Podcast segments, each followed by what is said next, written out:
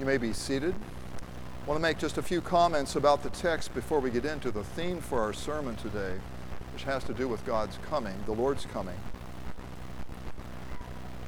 As I said earlier, the word Advent means coming, and it is the observance, really preparation for the Lord's coming again in glory, and also for his coming at his first Advent, which is his birth in the manger. And oddly enough, the historic reading, Gospel lesson for the first Sunday in Advent is the triumphal entry of Jesus into Jerusalem.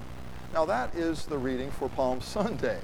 And so you may wonder, what is the reason for taking that reading from Lent, from Holy Week no less, and putting it at the very beginning of Advent? And I think the reason is this. Yes, he came as a child in the manger, but he came as a child in the manger in order to grow to be a man and to suffer and die for our sins. And so this is really why he came. He came for the sake of our deliverance. And so it's very appropriate when we consider his coming to us to remember why he came in the first place. Now notice in the gospel lesson, this is on the back of your worship bulletin, notice that Jesus commandeers a colt, all right? And the response is when someone asks, why are you untying that colt? The response is, well, the Lord has need of it. Now, the earth is the Lord's and everything in it. And so if our Lord commandeers the colt, it's only appropriate. It's his to begin with, and he's needing it. He's borrowing it now. And this is a colt on which no one has ever sat. And if you know anything at all, I know very little, but I know this. When it comes to royalty, what royalty use, you don't use, all right? And so something is fit for a king if it's not been used by anyone else, nor will be. And so that is the intention here, I think, that Luke wants to convey. This is royalty now. And we see that, we see that elsewhere in the text, where Jesus is hailed as king, and he accepts it. Now, he wouldn't accept it before when they wanted to come and take him to be king and make him king by force. He ran away. They have their own idea of what a king is. We'll say more about that in just a moment. But now he accepts the accolade of being a king. And notice in the gospel lesson, Jesus, for the first time, is actually riding. Whenever we see him in the gospels, he's on foot, he's walking. But here he's riding, and not only is he riding, but notice what he's not riding in. He's not in a chariot. Okay, that would be an implement of war. He's rather on a donkey. Now, what does that mean? Our only clue is the prophecy that Jesus is now fulfilling by riding on a donkey. It's from Zechariah 9, verse 9, and this is where the prophet writes, "Rejoice greatly, daughter of Zion. See, your king is coming to you, humble, on a donkey, and on a colt, the foal of a donkey." So this conveys humility. And I suppose it would be a little bit like Jesus coming into Jerusalem maybe in a Yugo, as opposed to a Mercedes limo or something like that. It's a humble means of transportation then, okay? And the last point I'll make about the text before we get into our message for today, notice they spread their cloaks on the road in front of him. This is a kingly thing to do. Back in the Old Testament, when Jehu was proclaimed king of Israel, the people took their coats, their cloaks, and spread them at his feet. It was a sign of submission to the king. So he accepts this. Jesus accepts it for the first time because he really is a king. But he's not the kind of king that people are expecting. As you know, they're expecting a political king. They want a political deliverer.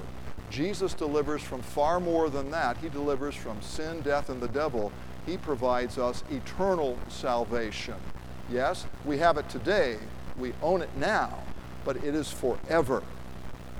And I wonder today if people aren't looking for the very same kind of deliverance, political.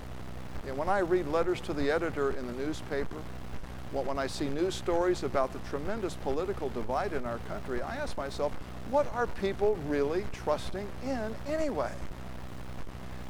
Do you know anything at all about the politics 2,000 years ago? Does anybody know anything about that? It's forgotten. It doesn't matter anymore. But what Jesus did 2,000 years ago still matters, and it matters mightily. Put your trust in the Lord, not in politics.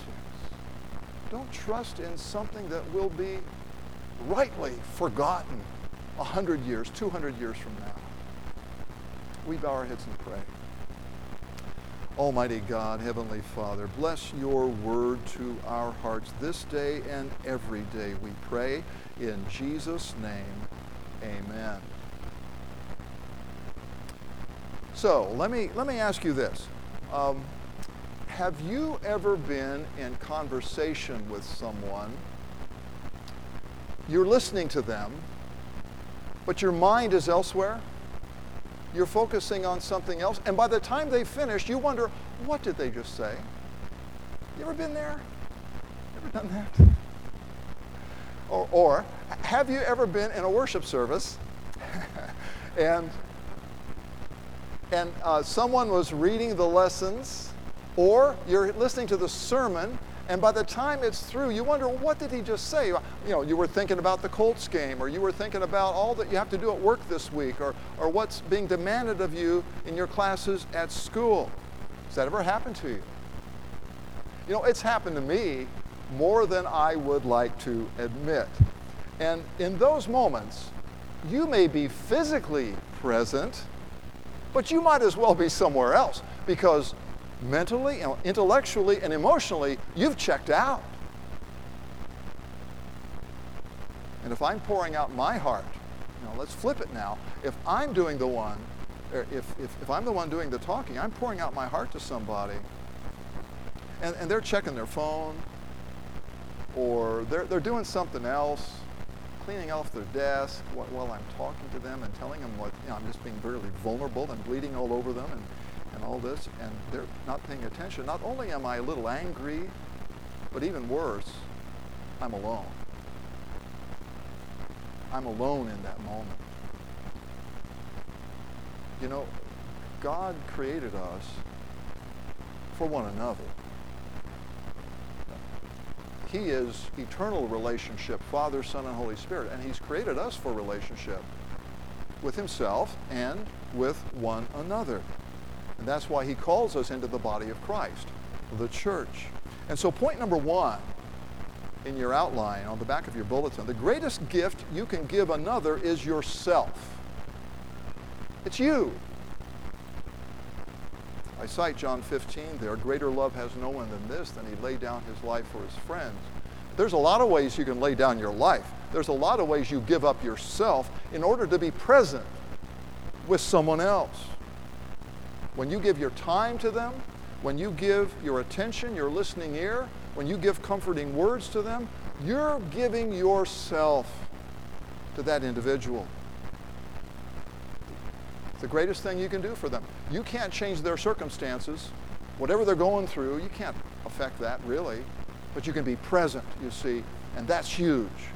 That is huge, because that is what we need regardless of what the world is doing to us, or what we've done to ourselves. Point A, we long for the presence of others. We need the presence of others in our lives. This is true of our Lord Jesus as well. This is the way God made us. This is how we're wired. Could you not keep watch with me for 1 hour when He's praying in Gethsemane? Could you not do that? His closest disciples, the inner circle, we're just a few yards away, napping. Jesus needed support. I cite 2 Timothy there, and this is so poignant when you read. This is toward the end of Paul's epistles, toward the end of his life, and he writes these words to Timothy. Listen to this. Do your best to come to me quickly, for Demas, who has loved this world, has deserted me and gone to Thessalonica. Crescens has gone to Galatia, Titus to Dalmatia. Only Luke is with me. Do your best to come before winter. My friends, that's how important the presence of others is. That's how important your presence is in the lives of those around you. The greatest thing you can do for anyone is to be present and available for them. Listening, encouraging, focusing.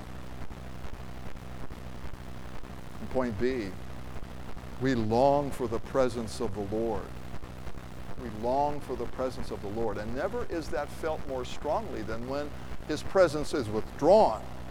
And I don't cite Exodus 33 here, but I will. Okay?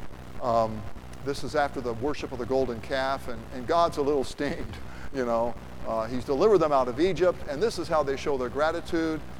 They just go back in their minds, in their worship minds, they go back to Egypt. They're worshiping an animal now. All right? And so this is what God says. God says, I will not go up with you. You will go up to the land flowing with milk and honey, but I will not go with you. And Moses just hit the deck, you know. He says, Lord, he said, if you don't go up with us, how will we ever make it there? How will we survive? You must come. And so God graciously responds, because you've asked, I will go up with you. That's how much we need the presence of the Lord, and we don't realize it until he threatens to pull it back. I cite Isaiah 64 there, where the plea of the prophet is, oh, that you would rend the heavens and come down, that you would eliminate the separation, the distance between us, and be present here now. We need you now. I can't help but to think of what happened when our Lord was born. The heavens opened and the angels sang. When our Lord was baptized, the heavens opened. The Father spoke, the Spirit descended upon the second person of the Trinity standing in the Jordan River. You see, wherever Jesus is, heaven opens. That's why our architecture here has a roof that's opening to heaven, because we gather around the risen Lord in the Holy Sacrament. Heaven opens and we participate in the life of heaven. There is no distance anymore. Wherever Jesus is, the God of the Bible does not confine himself to heaven. He makes himself available to humanity. He comes to us. He comes. He shows up. Woody Allen famously said, 80% of success in life is simply showing up. That's how important presence is. No matter what else is said or done, just being there means a lot. It's huge. And that's true of the Lord. Roman numeral 2, throughout Scripture, the Lord is the one who comes. Point A, sin separates us from the Lord. It always has. Genesis 3, what do Adam and Eve do when the Lord comes once again walking in the garden? They flee. They create distance between themselves and the Lord. Okay. And I like the way Isaiah puts it in chapter 59. Surely the arm of the Lord is not too short to save you, nor is his ear too dull to hear. But your iniquities have separated you from your God. Your sins have hidden his face from you, so that he will not hear. See, he's withdrawing his presence due to the accumulation of sin. But point B, see, our sins will not keep the Lord away. They will not keep him away. Point B, the Lord seeks and saves sinners. He seeks and saves sinners like you and me. When Adam sinned, God came to him in the garden. When the Israelites were slaves in Egypt, God came to Moses in the burning bush. When the Israelites were in the wilderness, God came to them in a pillar of cloud by day and a pillar of fire by night to lead them and to protect them. See, this was the promise of God throughout the Old Testament, that the Lord will come for you. He will be present. And that's why the prophet Zechariah wrote, "Rejoice greatly, daughter of Zion. See, your king comes. He comes to you, humble, on a donkey." And that's why throughout the Gospels, we hear Jesus saying things like this: "The Son of Man has come to seek and save that which is lost." John the Baptist asked him, "Are you the one who was to come, or shall we look for another?" Jesus says, "I have come that they might have life and have it abundantly." Jesus said, "I have come not to do my own will, but the will of the one who sent me."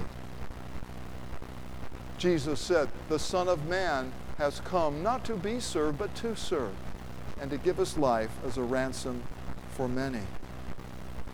And he said, "For judgment I have come into this world, that the blind will see, and those who think they see will become blind." Point C, the presence of the Lord departed from Jerusalem before it was destroyed in 586 BC by the Babylonians. The presence of the Lord departed. You can read about that. It's interesting reading in Ezekiel 10 and 11. And what the this glory cloud departs the temple, and it just in stages. It leaves the temple precincts, then it leaves the city of Jerusalem. And this is foretelling the destruction of the city, because once the Lord withdraws his presence, you see, there's no more deliverance for the people. And so gradually, this presence of the Lord departs. Why? Because of the sins of the people. And you have to understand this about sin. Sin in the Bible is pollution. And the sins accumulate. They build up. And because the priests were participating in the sins of the people, the pollution was building up in the temple to the point where God said, "I'm out, I'm gone." And so the glory, the presence of the Lord departs gradually from the city, and it crosses the Kidron Valley and goes up the Mount of Olives.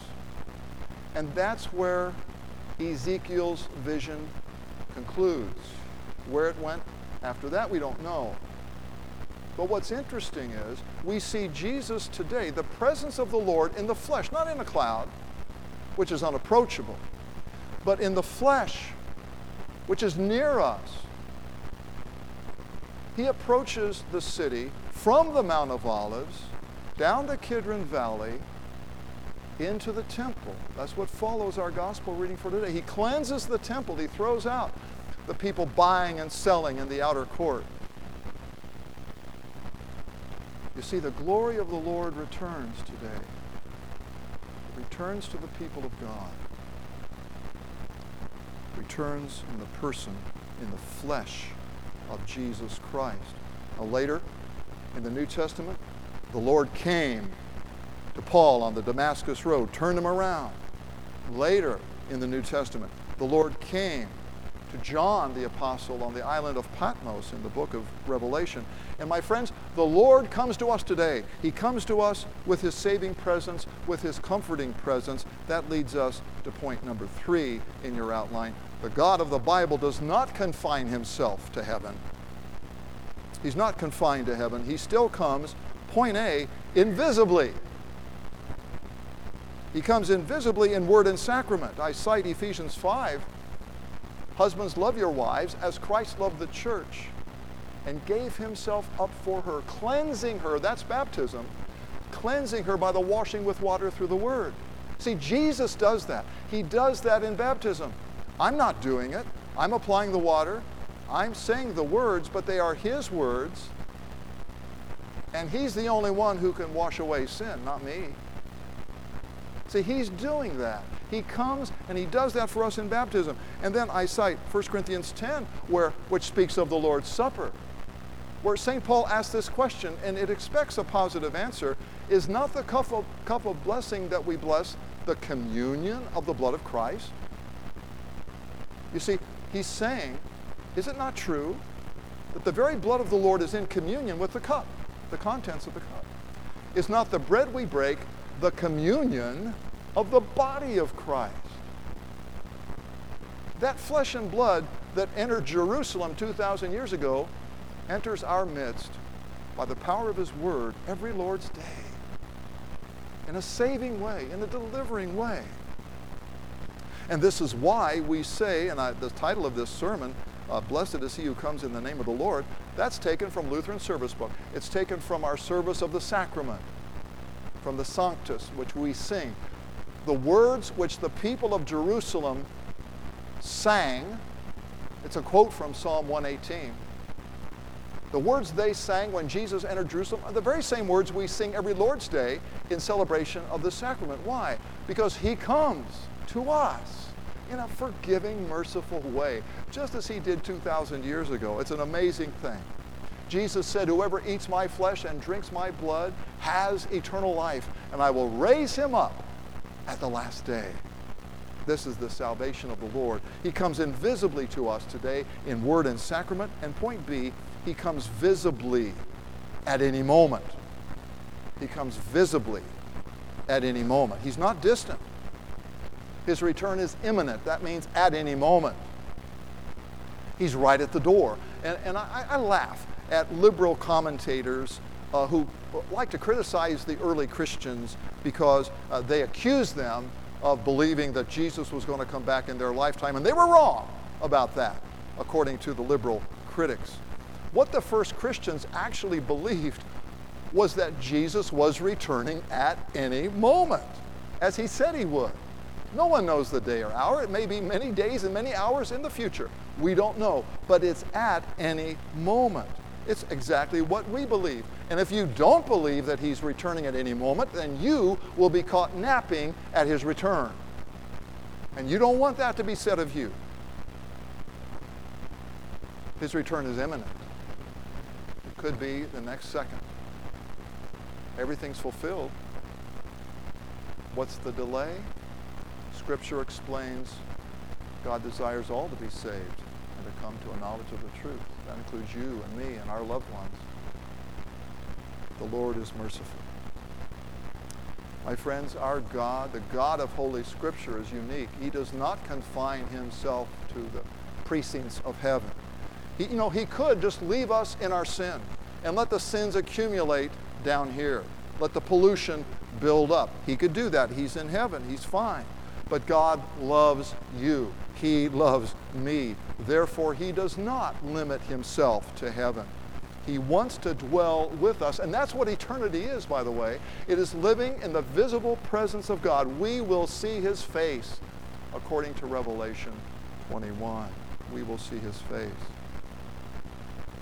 He will dwell among us visibly. And that's why sin must be dealt with. That's why the pollution must be taken away. For God to come and to dwell upon the earth once again, sin must be dealt with if we are to experience the presence of God and if we are to have a relationship with him. And that's why Jesus comes. That's what he comes to do. He does not leave us in our pollution. He comes. He shows up. He comes to us. He removes our sin. And he creates a proper environment for God to dwell with us and in us. Thanks be to God through Jesus Christ our Lord. Amen. The peace of God, which passes all understanding, guard your hearts and your minds through Christ Jesus. Amen.